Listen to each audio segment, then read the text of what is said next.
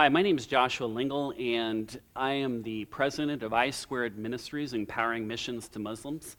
And God gave me this assignment uh, to put the best professors in the world on video to train up the church to evangelize the Muslim world around us. I spent the last 21 years in ministering to Muslims and training Christians in Muslim evangelism, and it's my pleasure to teach you about Christian apologetics to Islam. And in this class, I hope to encourage your hearts and to challenge your minds. But let's begin with encouraging your hearts. Why should we even care about Muslims? And for some of you listening, the answer is very simple. You come from a Muslim country, or your family members are Muslims. However, there's a large group of you who care about Muslims just because God does. And I fall into that category. But for those of you who are not sure how to answer that question, why care about Muslims, I want to spend the next hour explaining to you why. Muslims are the largest unreached people group in the whole world who have not heard the gospel. Today, there are 1.57 billion Muslims total. And I teach at Biola University for the last 19 semesters. And one of my students shared with me that they visited a town in Yemen. And in this one city in Yemen, there was some 3 million Muslims and not one reported Christians. Not one. The second largest unreached religious population in the world are the Hindus at 900 million. And finally, there are 364 million Buddhists. While these groups remain unreached, the church sends the fewest and the most untrained missionaries to the Muslim world. Less than 1% of the missionaries are sent to minister amongst the Muslims. And there's only one missionary for every 420,000 Muslims. 98% of the Christian workers minister in already Christianized areas. And every 24 hours, 37,000 Muslims die without the gospel of Jesus Christ.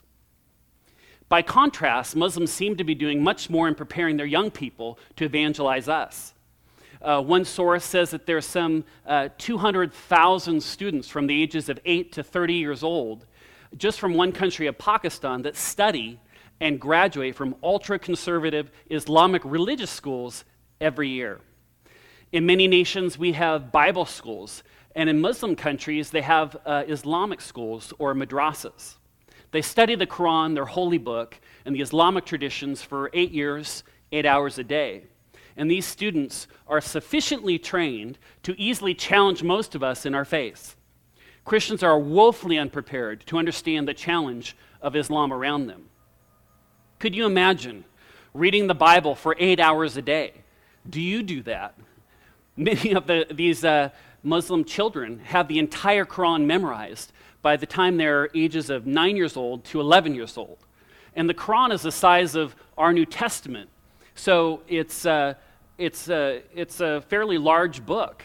But how many here actually have the entire New Testament memorized?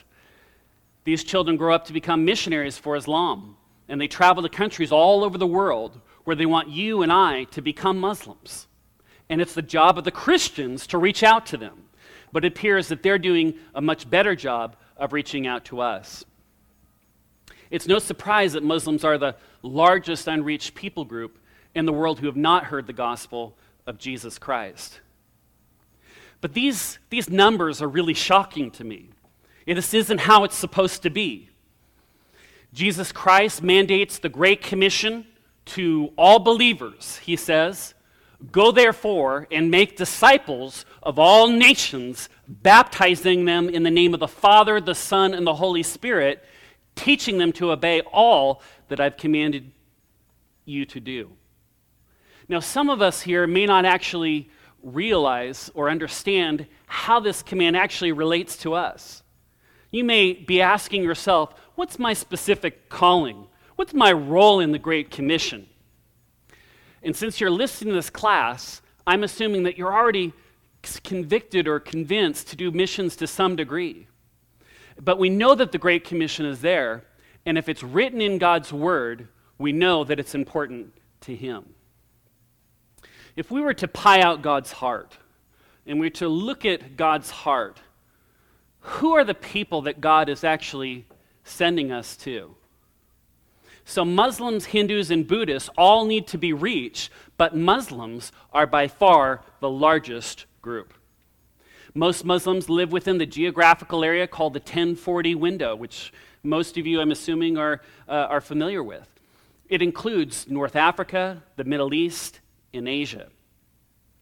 The four largest Muslim countries in the world include Indonesia, with some 202 million Muslims, Pakistan, secondly, with 174 million Muslims, India, with 161 million Muslims, and Bangladesh, with 145 million Muslims.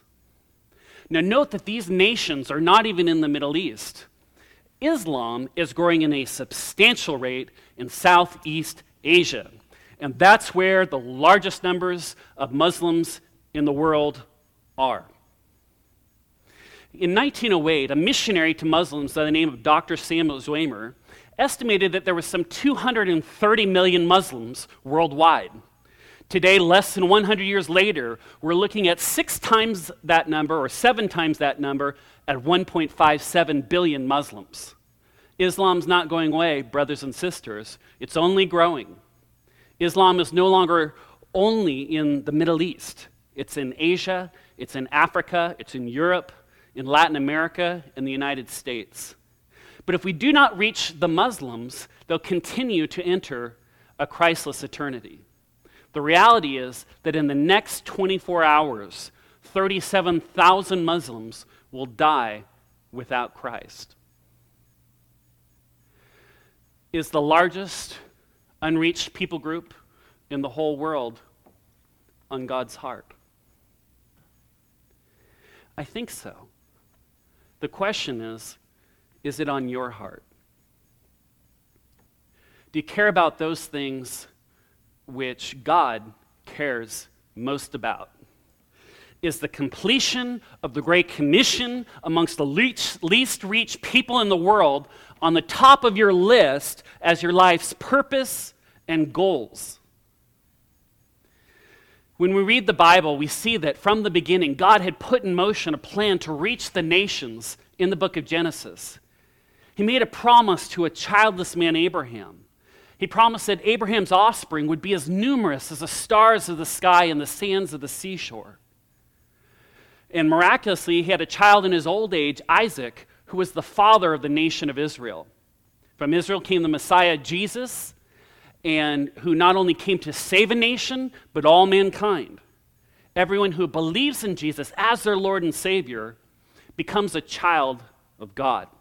Today, Abraham's spiritual children are as numerous as the stars in the sky, and there's some 2 billion Christians today globally. God kept his promise, and from the beginning, God's plan to set a people apart for himself, and that is why you and I are here worshiping him today. You see, the whole foundation of God's story is missions. His story in the Bible has been one of reaching people's souls so that they would worship him. Jesus left us the task of making worshipers of the nations through the Great Commission. So the Abrahamic promise continues. But most importantly for us today is this questions.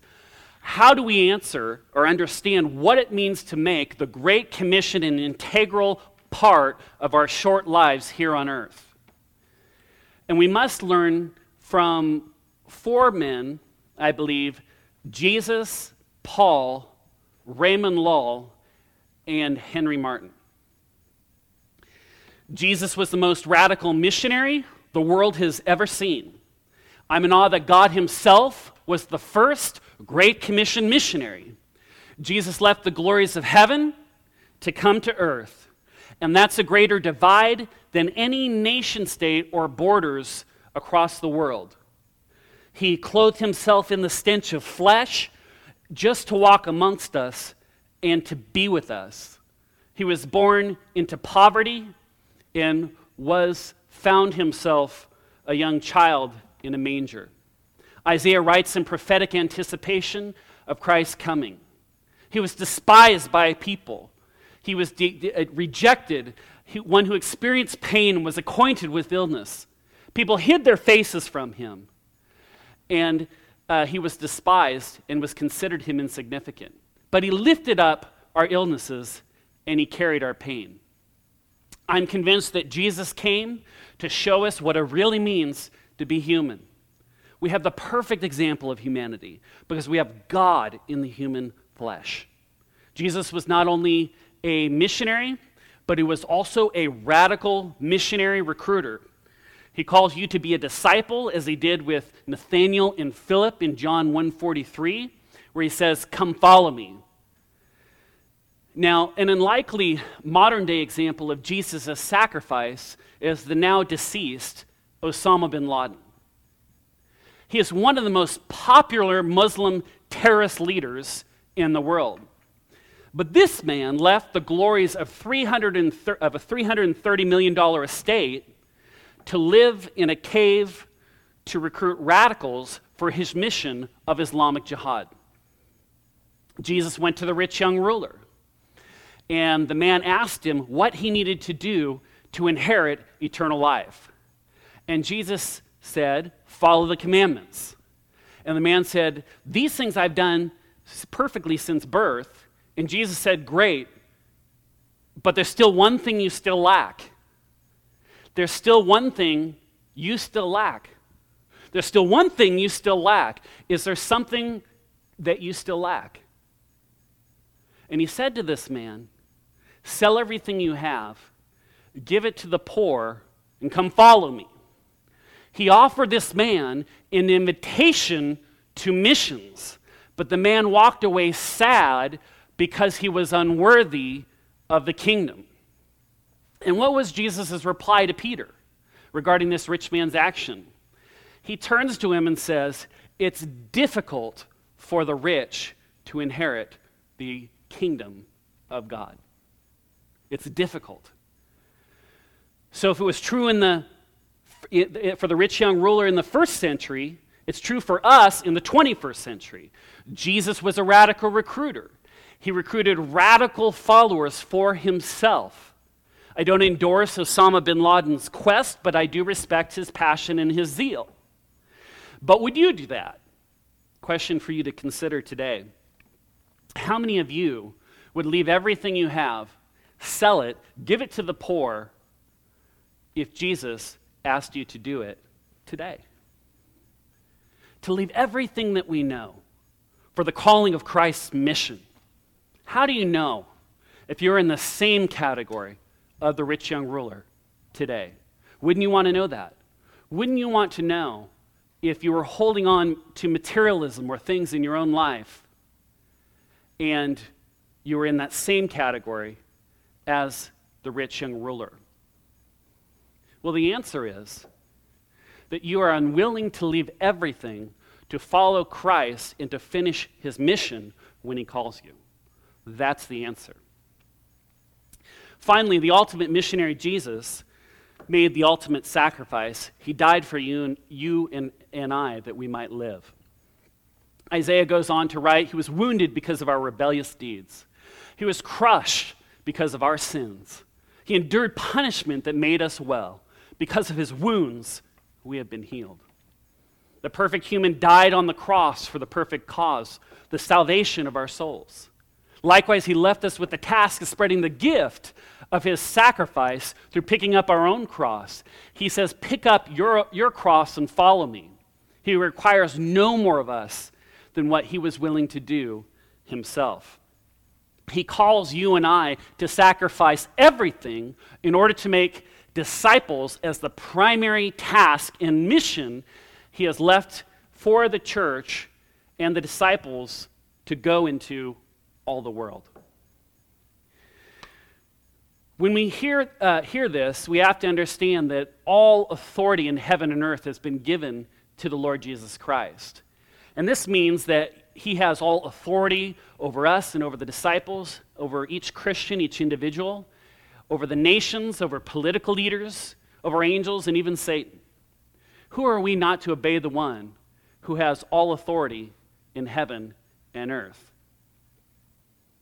There was one man who took Christ's missionary example seriously, the Apostle Paul.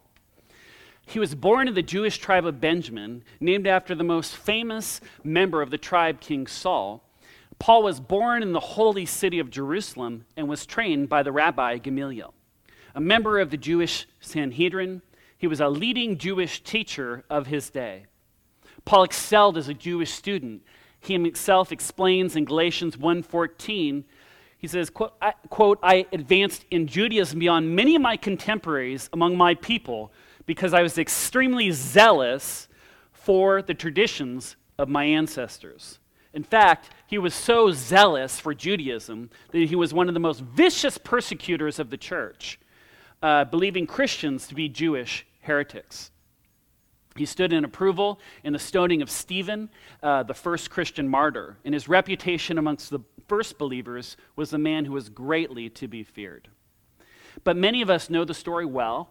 Paul radically changed when he saw his vision on the road to Damascus. Jesus revealed himself to him, saying, Saul, Saul, why do you persecute me? And from that moment on, he was forever changed. In our ministry, we call this conversion process the Saul to Paul paradigm for world missions, where a radical non follower of Jesus is transformed and recruited for God's mission, a calling that every single Christian on the earth is called to partici- participate in to make disciples throughout the world. In fact, Paul willingly suffered imprisonment and beatings for preaching the gospel of Jesus Christ. In fact, he would later make this very bold and audacious claim that all, all who wanted to live godly lives in Christ would suffer. Several of the books of the New Testament, including Philippians, were letters Paul wrote while he was in prison. Paul's statement in Acts 20 24 reveals this dramatic shift in his allegiance. He says, But I do not consider my life worth anything to myself, so that I may finish the task and the ministry that I received from the Lord Jesus Christ to testify to the good news of God's grace. Does that describe your life? If you said yes, then you know what your role is in the Great Commission. That our lives mean nothing to us, that except that we may do what God has called us to, to spread the gospel, to make disciples, to extend his kingly reign throughout the world. Does that describe your life? Because that was Paul's mission, it was Christ's mission for us. I find it interesting that though Paul was a Jewish religious leader, uh, deeply rooted in Judaism, uh, God called him out to a completely different people the Macedonians, the Greek philosophers, and the Stoics. Paul was trained under Gamaliel. He was a Pharisee of Pharisees, a teacher and interpreter of Jewish law. And I, have often thought that we would have been so well, he would have been so well equipped to reach out to his fellow Jews. And yet, God intended, He called them out to reach the Gentiles. In Acts 17, we find Paul standing in the Areopagus, surrounded by Greeks, and he's reasoning with them based on their own foreign writings. He fully engages them in the gospel, uh, uh, reaching out to them and evangelizing them because they are who God had called them to. He was zealous in ministering to them not because they were his people or because they were his tribe or they were from the city he was born in, but because God loved them. Now, for some of us reaching Muslims, it may be as counterintuitive as Paul being sent to the Greeks and Macedonians by God. Yet, if Paul were not sent to the Gentiles, many of us would not be Christians today. Because at that time, those Gentiles in the first century were the largest unreached people group in the whole world without the gospel. And it is through the cross cultural efforts and church planting efforts of the early Christians, such as Paul, who suffered for that, that you and I, that we received the gospel. Another man was born in Palma, Spain in 1200 years after Paul, he also left a lasting legacy. This man's name was Raymond Lull, and he was an intellectual and a scholar. He was appointed as an officer in the courts of King James II of Aragon, and Lull was also the most popular poet in Spain. With privilege came uh, temptations, and in his early manhood, he was a man that was described as one who was utterly steeped in immorality. One night that drastically changed uh, when Paul told King Agrippa the story of his life. The, king of his te- uh, the, the key of his testimony were the words, quote, I was not disobedient to the heavenly vision. The Christians of the 13th century also believed in visions. This was the age of uh, St. Francis of Assisi and, and Catherine the Saint. One night, Lull was sitting on a, on a couch composing one of his depraved, perverted songs when suddenly he, was, he saw on his right hand a vision of Jesus hanging on the cross. Blood was trickling from his hands, from his feet, and from his forehead. In the vision, Christ looked at Lull reproachfully. Immediately, Lull felt convicted of his sin. This vision appeared again eight days later. And again, the dying eyes of the Savior were fixed on him. After a third vision, Lull, looking into the eyes of Christ, he was converted and decided to serve Christ faithfully. One day, as, as Lull returned home, his biographers report that Christ once again appeared to him and said, Raymond, follow me. At that, he gave up his court position. He sold all his property, which was considerable, and he gave the money to the poor.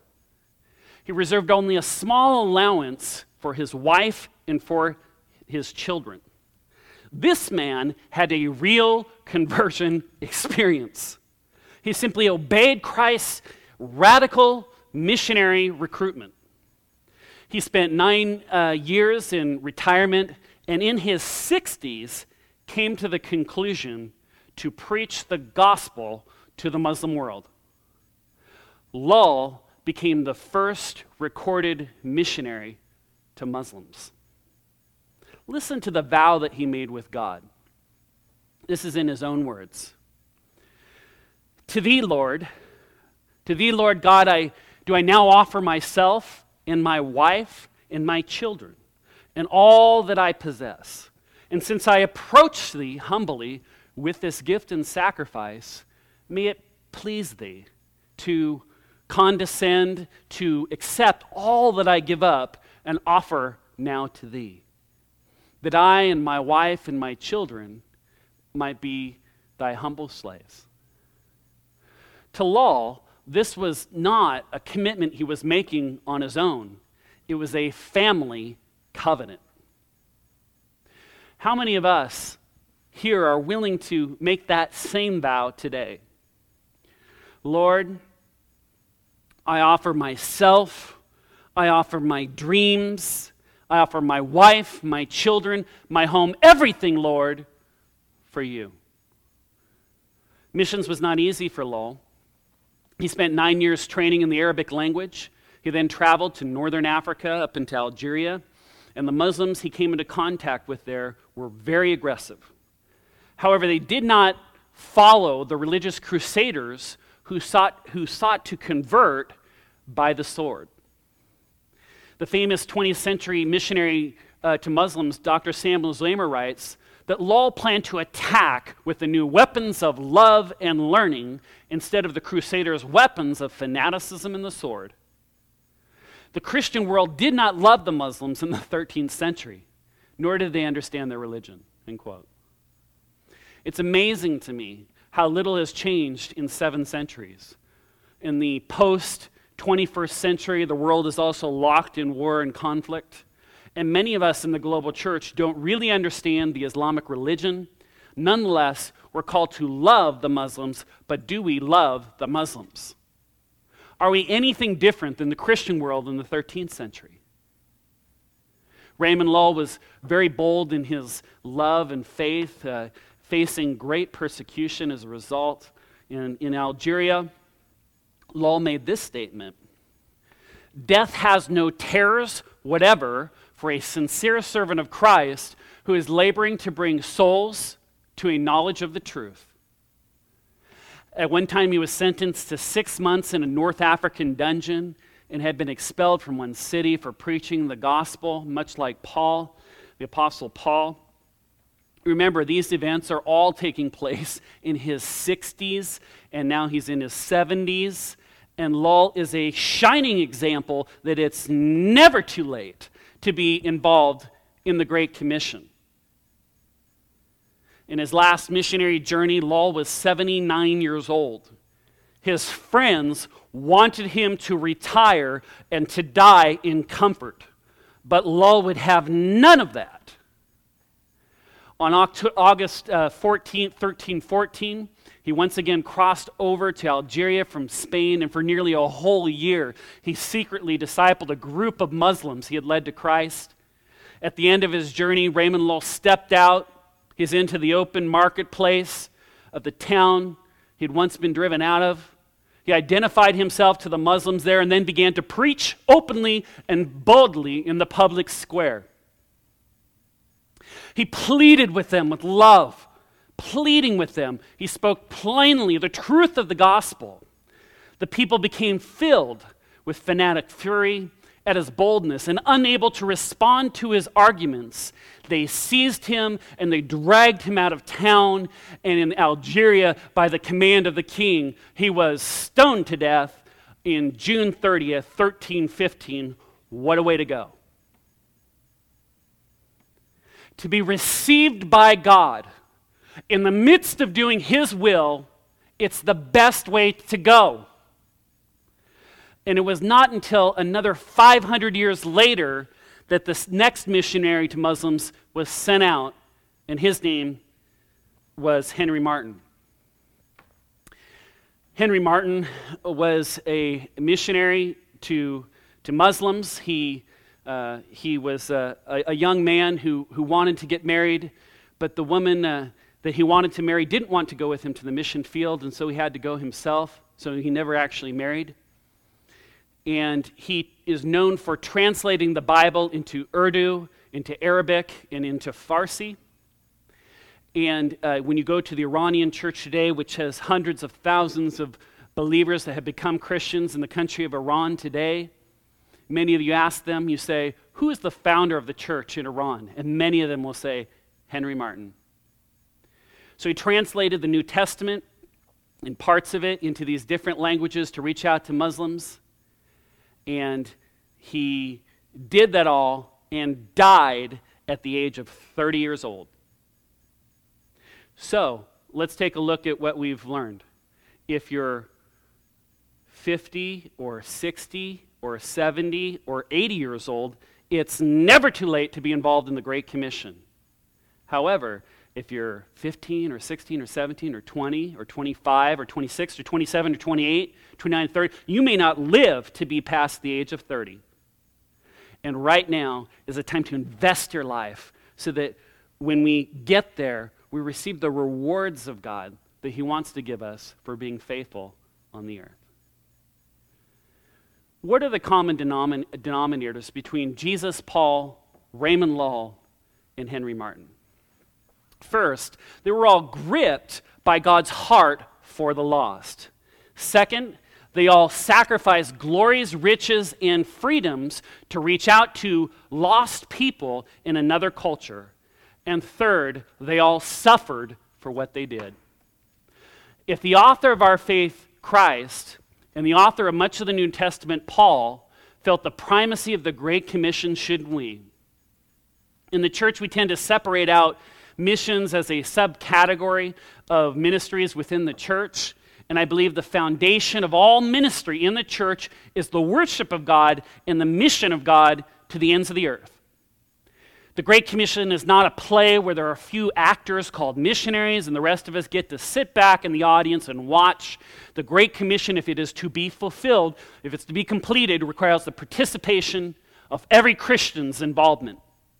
Even God Himself became involved, so why not you? If Christ had not gone into the mission field called all the world, we would have no salvation for the church today. If Paul had not gone to the Gentiles, most of us, you and I, we would not be Christians today. And if Raymond Lull had not obeyed Christ's call to the Muslim world, we would have had to wait 1,100 years for the first missionary to share the gospel with the Muslims. Christ did his Father's will, Paul did Christ's will, and now the question remains like Raymond Lull and Henry Martyn, will you too do the will of God for your life? Either your life will count for something and you'll enter uh, with the Father singing over you, Well done, my good and faithful servant. Enter into the joy of the Lord.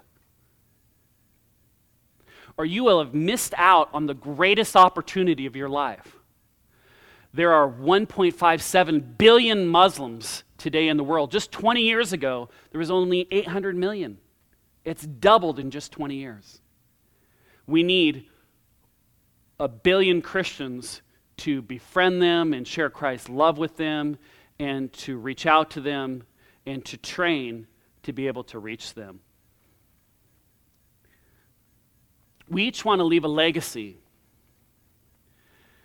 The eyes of the Lord look to and, to and fro across the earth for those he can strongly support who are faithful. Can he call on you? Can he call on me? Can he call on us? The global church in the north and the south, the east and the west, to prepare ourselves to finish the Great Commission in our lives. Let's pray. Father, we thank you for your mission in this world. We ask, Holy Spirit, you would strengthen and, and, and empower us for the, the work you have uh, for us to do. We ask that each one of us would know our role in the finishing and completion of the Great Commission. What is my role? What is our roles in the completion of the Great Commission on the earth? We ask, Holy Spirit, you lead, you guide us, that you speak to us, and we pray this all in the name of Jesus. Amen.